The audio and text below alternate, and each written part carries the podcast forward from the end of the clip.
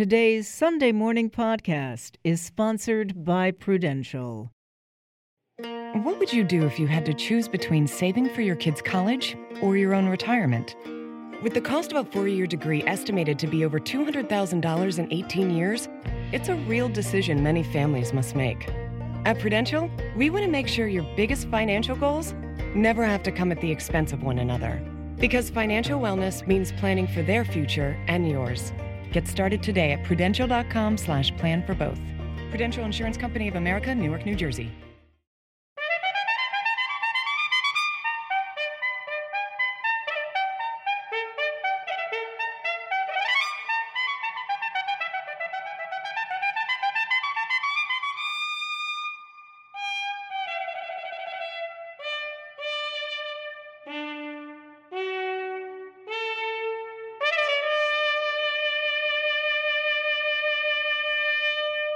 Good morning. I'm Jane Pauley, and this is Sunday Morning. We have many questions this morning for Kathy Griffin, the comedian who you may recall posted an anti President Donald Trump photo that millions thought was anything but funny. She'll be answering this morning to Luke Burbank. After releasing a notorious photo in 2017, comedian Kathy Griffin thought her TV career might be over.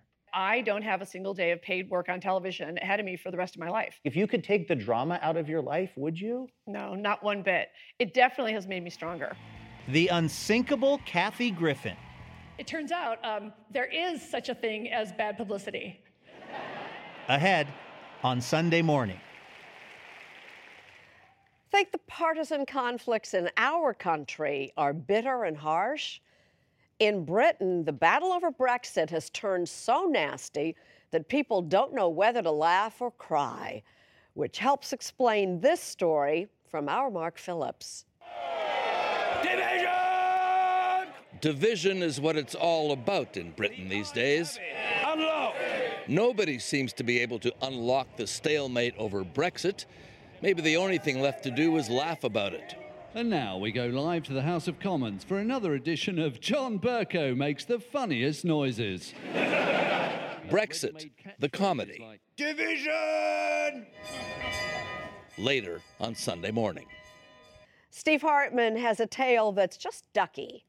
And contributor Josh Seftel tells all about the transformation in one man's secret life and more, all coming up when our Sunday morning podcast continues.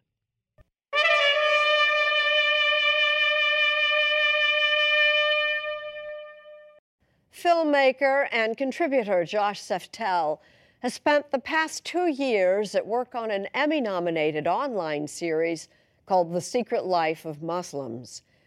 The remarkable way just one of those lives turned around is the story he has for us this morning. Given the recent attacks in New Zealand, we think it's timely and provocative. As a filmmaker who happens to be Jewish, I've always wanted to understand why people hate, whether it's Christians, Jews, or Muslims. I hope this story will help you understand a bit more about the origins of hate and maybe offer a touch of hope even in the wake of tragedy. I get a knock at the door and hear uh, two guys in a suit. I'm from the FBI. The first thing I have to say is, What took you guys so long? I told them the truth. I was going to make my own IED and I was going to set across the Islamic Center over in a bank's parking lot and I was going to dial it in and just watch the show. Growing up, I saw a movie and it was Rambo. Rambo was tough respected. He had intestinal fortitude. I said, That's what I want to do. I went off and joined the Marine Corps. I wanted the action. The first time I got shot at, I remember looking at my watch and I says, Man, this time last year I was in English class. I fought several times in the Middle East, Desert Shield, Desert Storm, South America, Philippines, Somalia. I think the worst things that I have seen is dead children. I had to suck it up. I had to be there for my guys. Each one of those teardrops stands for a confirmed kill. I stopped adding after 26. Where I was taught Marine Corps, just own it and then let it go. But there comes a time when there's too much of that and you can't turn it off anymore. I want you to give me a window into your state of mind at that time.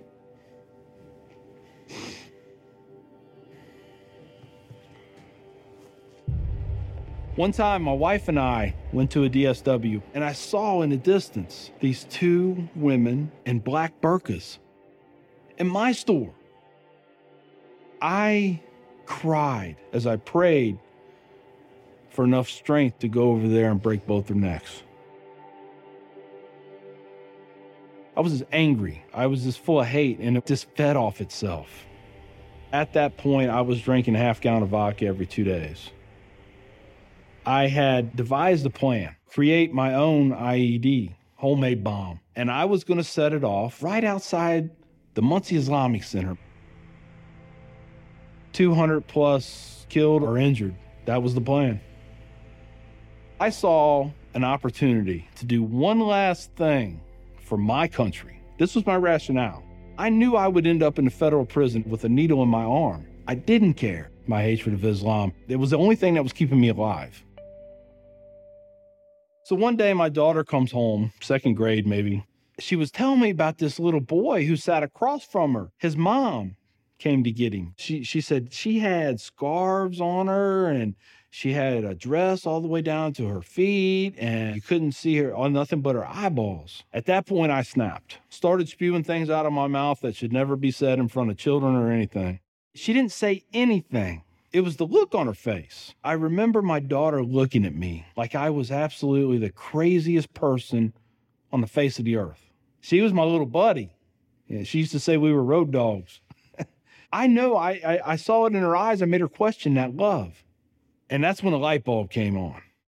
I decided to give the people of this community one more chance.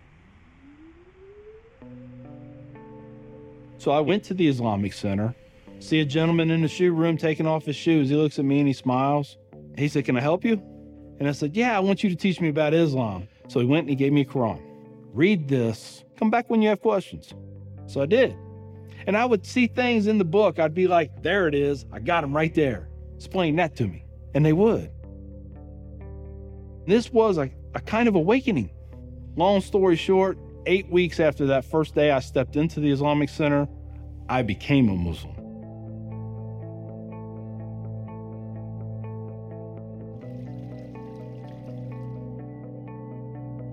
I'm a Muslim, a veteran, and a proud American. I had learned that I was completely wrong about everything that I felt. You know, Judaism had a message, Christianity had a message, Islam had a message. Funny thing is, though, it was the same message. It was about peace and it was about love. Please join me in welcoming Mr. McKinney. My big thing is now to stop the hate. Nothing good has ever come out of hatred. I've done too many things. I've hurt a lot of people. I have to live with that. But if I can stop somebody else on the path of non forgiveness, I won.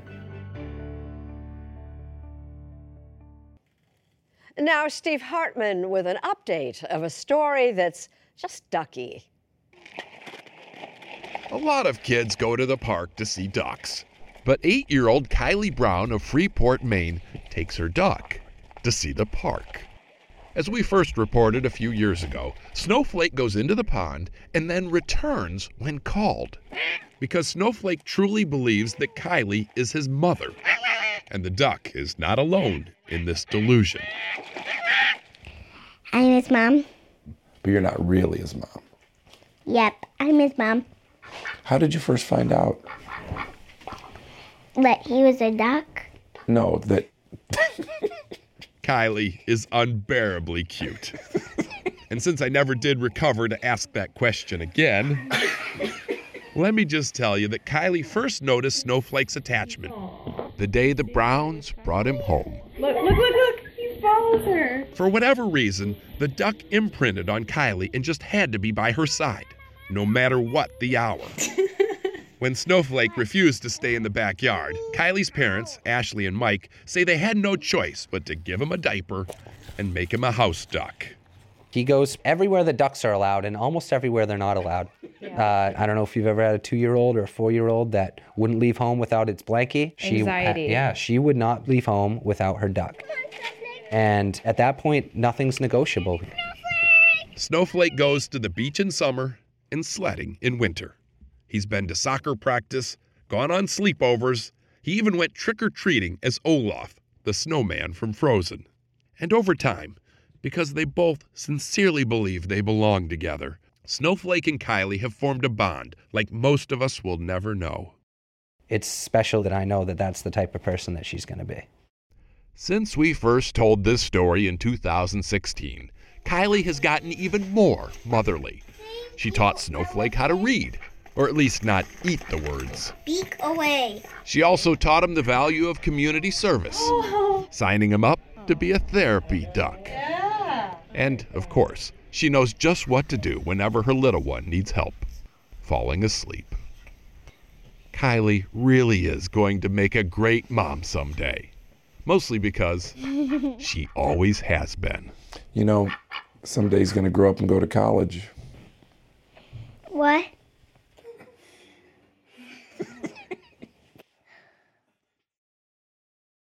No one has ever, ever once met my husband and said anything like, um, hey, how'd you get so lucky? Ever. It's Sunday morning on CBS, and here again is Jane Pauley. Not surprisingly, Kathy Griffin is no longer married. And that's not the only thing that's changed. There's the notorious photograph that changed everything. This morning, she answers questions from Luke Burbank. And be warned, many will find the photo we just mentioned disturbing and offensive. Ladies and gentlemen, please welcome Kathy Griffin. If you heard the name Kathy Griffin and were considering skipping this part of the show, Kathy Griffin, of all people, says she'd understand. And I and I'm very aware that there may be some people that don't want to watch the story. They want to fast forward through it and they feel like they've had enough of me. And that's the beauty of America. That's okay with me too. Doesn't We're, of course, hoping you choose to keep watching, but for her part, Griffin has gotten pretty used to rejection from a certain segment of the U.S. population. I'm I'm Hanoi Jane. You know, I get it. This photo is going to be with me forever, no matter what I do.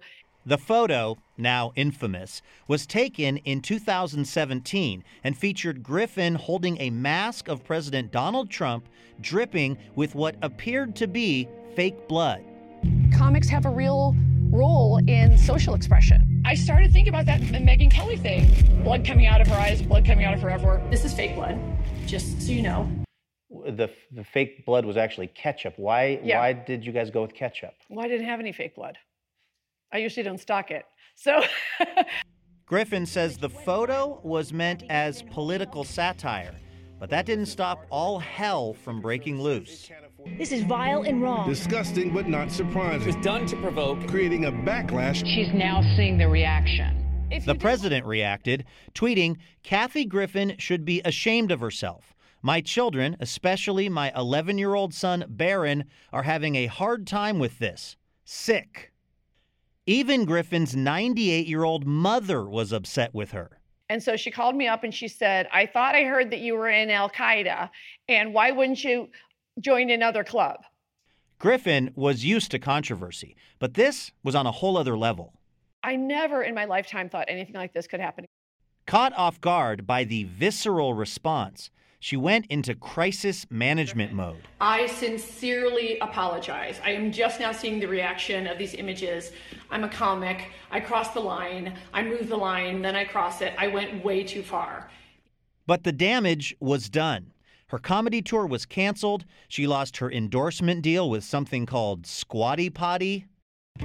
It puts us in the squat, unkinking our colons, making it easier to go. So get yourself a squatty potty and stop being so full of shit. And on a more serious note, she found herself, she says, under investigation for conspiracy to assassinate the President of the United States, a charge that potentially carries a life sentence.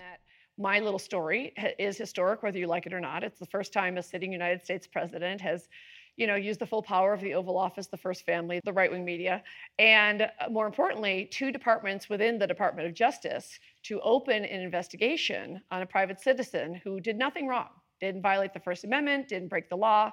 I'm going to be honest, he broke me. He broke me. He broke. And then I was like, no, this isn't right. It's just not right. I was interrogated under oath by two federal agencies. So, you know, a lot of people think I got a call from the Secret Service or I was obstinate and didn't answer questions. No, I got a call the day after the photo from one of my attorneys saying the DOJ has opened an open ended investigation. And so, um, you know, I went, they, we were able to negotiate the uh, interrogation in his office ultimately, but I was interrogated under oath. And they wanted to take you down for a perp walk originally, right? Yeah, they wanted to me to go to downtown uh, LA jail in a jumpsuit and cuffs, and uh, they wanted the video of a perp walk. How much did it cost you to not have that happen? Hundreds of thousands of dollars because I would lose this house before I would do that. Really? Mm-hmm. Griffin says her name ended up temporarily on a no fly list, and CNN fired her from her long running gig co hosting their New Year's Eve special with Anderson Cooper. Here, Kathy Griffin and me for the next 3 I'm not and a talking to you. what do you mean you're not talking? I really did love Anderson, and I really loved doing that gig, and it was a lot of fun. And you know, they just couldn't get over it. Like, what would you be without your comedy? I thought about that a lot and I thought about it immediately. So, one of the first things I did was I wrote a couple of scripts that I'm not even in. I thought I can do that, you know, and I thought, well, maybe somebody will buy a script for me if it doesn't say Kathy Griffin. But even without her name attached, Griffin says there was little interest. And this is the part of the story where a lot of people, as rich as she is, would have just gone into early retirement.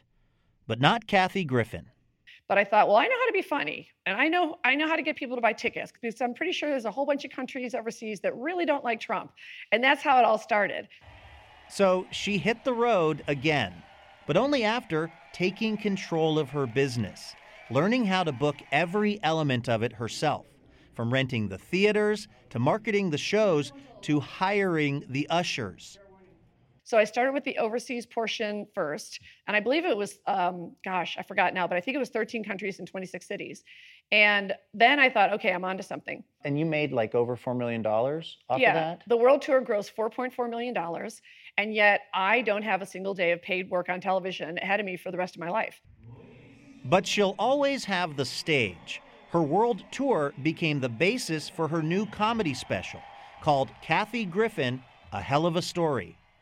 Here's what I've learned from this experience. It turns out um, there is such a thing as bad publicity. Griffin has won all kinds of awards for her TV work and comedy specials. These should be more prominent. I don't even like that they're backed up that much. But she's still looking for a distributor for this new film, which may serve as a reminder that her life might never go back to how it used to be. The most horrifying thing was thinking, you know, what if I was forced to retire? Because I'm just not wired like that. I know so many people that want to retire at 40 or 45, and that just has never, it's never been me. So I, um, you know, I'm afraid to say this, but I want to die on stage. Wait, that's not an edict or an order. I would say, no joke, about a third of the death threats that came in the old timey mail to my house had actual real return addresses. the Trumpers are not like academics. That I'm just. Are you still getting death threats to this day? Yes, online and in person. I was in London a month ago and um, I had a driver and he recognized me from the photo and he said that he was from Morocco and that if we were in Morocco, he would cut my tongue off. So that was a long drive. What kind of rating did you give that driver? I called the president of the company and had him fired. wow. If a person who doesn't like you, probably because of that whole photo thing, if they call your lawyers, that's level one of a No, threat? the FBI calls my Okay. lawyers. So people don't usually call my lawyers. Right. they call. They um, have a way of messaging that they want to assassinate me. So that catches the FBI's attention sometimes when they can. Then they call my lawyer and say, "We want to make you aware of this." Um, there's another category, which is if they deem it to be a threat that is so credible that they need to know that I personally heard it from them. Then they call me directly and they, you know, they make sure that they make contact with me personally. So then, how, I mean, what's your emotional state when you go on stage a few hours later and you're trying to be funny and tell this story, but in the back of your mind, you're being vigilant. You know, I I I like kind of flick the switch. You know, I mean, I think a lot of comedians are a little compartmentalized in that way, but believe it or not, I really put that stuff to the side because I'm there ready to go on. I'm actually not really thinking of that part during that. I also have a very detailed security apparatus that I didn't used to have to have. And so um, they also are pretty good at setting an environment so I can just try to focus on being funny. How long have you lived here? Um, I've lived here two and a half years. Can we just take a look at this pool? Despite what she's been through, or what some might argue she put herself through, Griffin says she doesn't want anyone feeling sorry for her. It's heaven. I'm not going to lie, it's heaven. After all, she does live in a $10.5 million mansion in Bel Air, California, that she paid for in cash. And she's comforted by her two rescue dogs, who didn't miss their chance to be on national television. This is Olivia Benson. That's Elliot Stabler. They are detectives for the NYPD uh, Special Victims Unit. And honestly, they have been game changers. Like, I know I sound really corny, but I do everything wrong. I let them sleep in bed with me, I cuddle with them, and I feel their little heartbeats uh, uh, against me. And they've, they've really gotten me through, honestly. What about therapy? Oh, yeah. I go to therapy as much as I can. Yeah. I've been doing that since I was 18. I mean, the therapy sessions were like how to just put one foot in front of the other. And she says it was fellow comedian Jim Carrey who called her out of the blue with some much needed advice. And I, this phrase just always stuck with me. He goes, You're going to take as long as time as you need to process it, and then you're going to put it through your Kathy Griffin comedy prism, and you're going to make the story funny and relatable, and you're going to go tell it. So thank you, Jim Carrey. Now that there's some light at the end of the tunnel, Kathy Griffin, at 58, says she's done apologizing. Uh, if you could click your heels together and go back and just like have at the end of the photo shoot before the mask came out, could have just been like, let's call it a day. Yeah. Would you? No, because I've learned so much. I think a lot of people would love it if I said, Oh, I wish I'd never taken that picture. I wish I'd never cursed. I wish I had never made this comment or that comment. But the most important thing that uh, I hope people see is that long after I kick the bucket, they see the crazy red haired lady didn't go down. One of the things I want you to take away from tonight is I'm Kathy Griffin, and I never learned my lesson.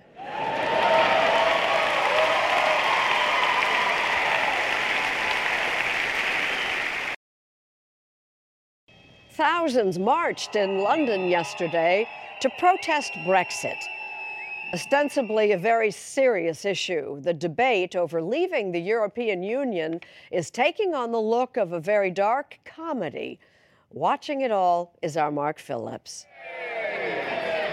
Order! There's a time honored tradition in Britain. Division!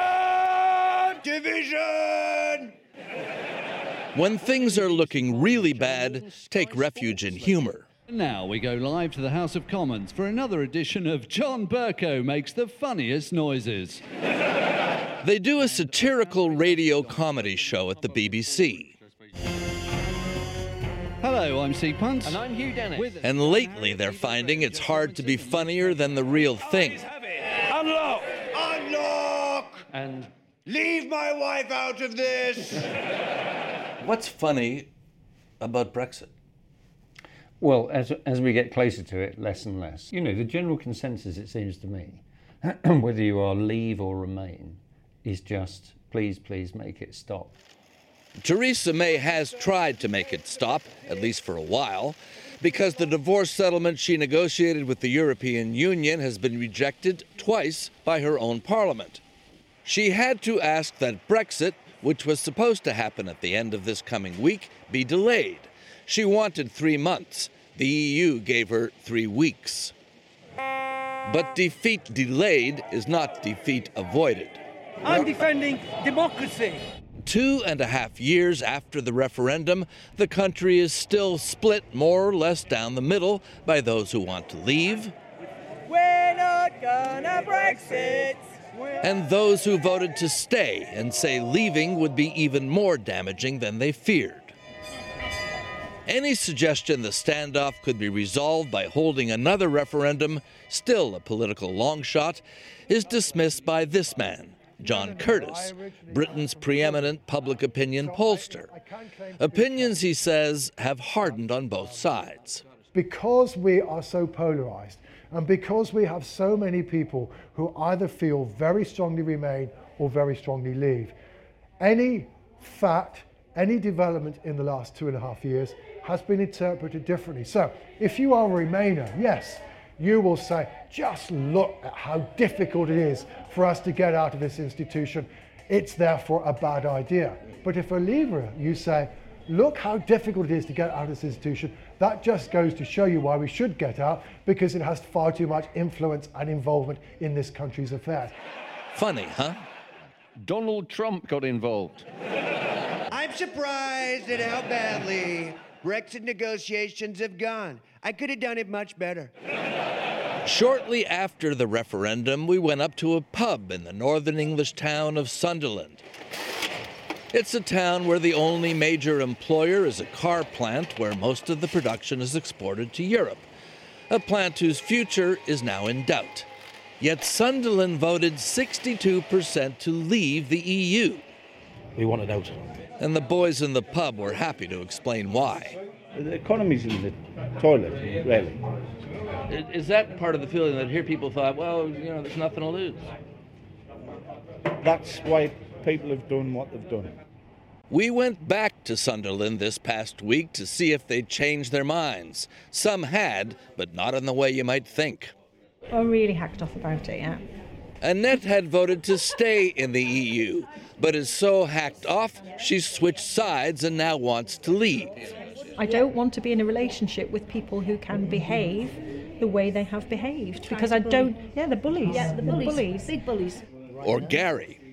If the vote was held again, right now, even more people in Sunderland would probably vote to leave, which what, astonishes me. And it's almost willful it, to me. It's almost, well, I would say suicidal, but I may be wrong. Anger in the country, anger in Parliament, anger confronting a government minister on the airwaves. Nobody in the country knows what's going on. Nobody in there knows what's going on. And you know nothing about what's going on, even inside the cabinet. The cabinet is at sea, the country's at sea. We are a laughing stock. Is that a question or just your position? I'm putting it to you. So much for British civility. Maybe it is time for a vacation from Brexit. Doesn't have to be abroad. Don't want to annoy the Brexiteers. We could just head for the West Country. You know, Jacob Rees-Mogg could lend us one of his counties. Jacob Rees-Mogg. This is not Brexit. This is a failure of government policy. It needs to be rejected. Mogg leads a group of the hardest line Conservative MPs who want to leave the EU now, the so called cliff edge Brexit, no matter what the consequences. And he's straight from central casting. He has been described as looking like a, a haunted lamppost. And yeah. Uh, he, what's good about him from a comic point of view is that he exactly matches everyone's caricature of a cartoon Englishman. Jacob Rees-Mogg said, This even more vexing news is exceedingly tiresome. Clear though it seems in your mind of the benefits of Brexit at a hard cliff edge Brexit, is, is this a process that nobody is controlling right well, now? The, the cliff edge term is not the right one to use. There's no cliff edge. Steep There's, slope, very it's steep not, slope. It's not a steep slope. A no deal Brexit would be such an economic shock, almost everyone else agrees, that the government has been practicing using highways as truck parking lots, while goods wait for post Brexit customs clearance. Imports of foods and medicines would be at risk. To Rees-Mogg, though, the problem isn't Brexit, it's that the Prime Minister doesn't really believe in it. But it was sold as a very simple proposition. In or out, easiest deal in history, all, the, all those things we've heard. It hasn't turned out that way. Which is not what happens. The government's been utterly supine, just rolled over to have, wait to have its tummy tickled, and, and then licked the hand that had been tickling it. I mean, it's a completely hopeless approach to negotiation. It had no backbone. The referendum was held in the hope it would resolve an issue that had been festering in Britain, and particularly in its Conservative Party, for decades. Instead, it has stretched the political system and maybe the country's fabled sense of humor to the breaking point. We'll also discuss whether people are longing for the days when politics was dull and the news talked about other things, and how nobody predicted that nostalgia for the time before the EU would help lead to a referendum which would lead to nostalgia for a time before the referendum on the EU. My brain's gone. Thank you.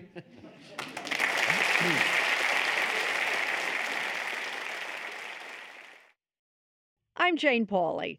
Thank you for listening, and please join us again next Sunday morning.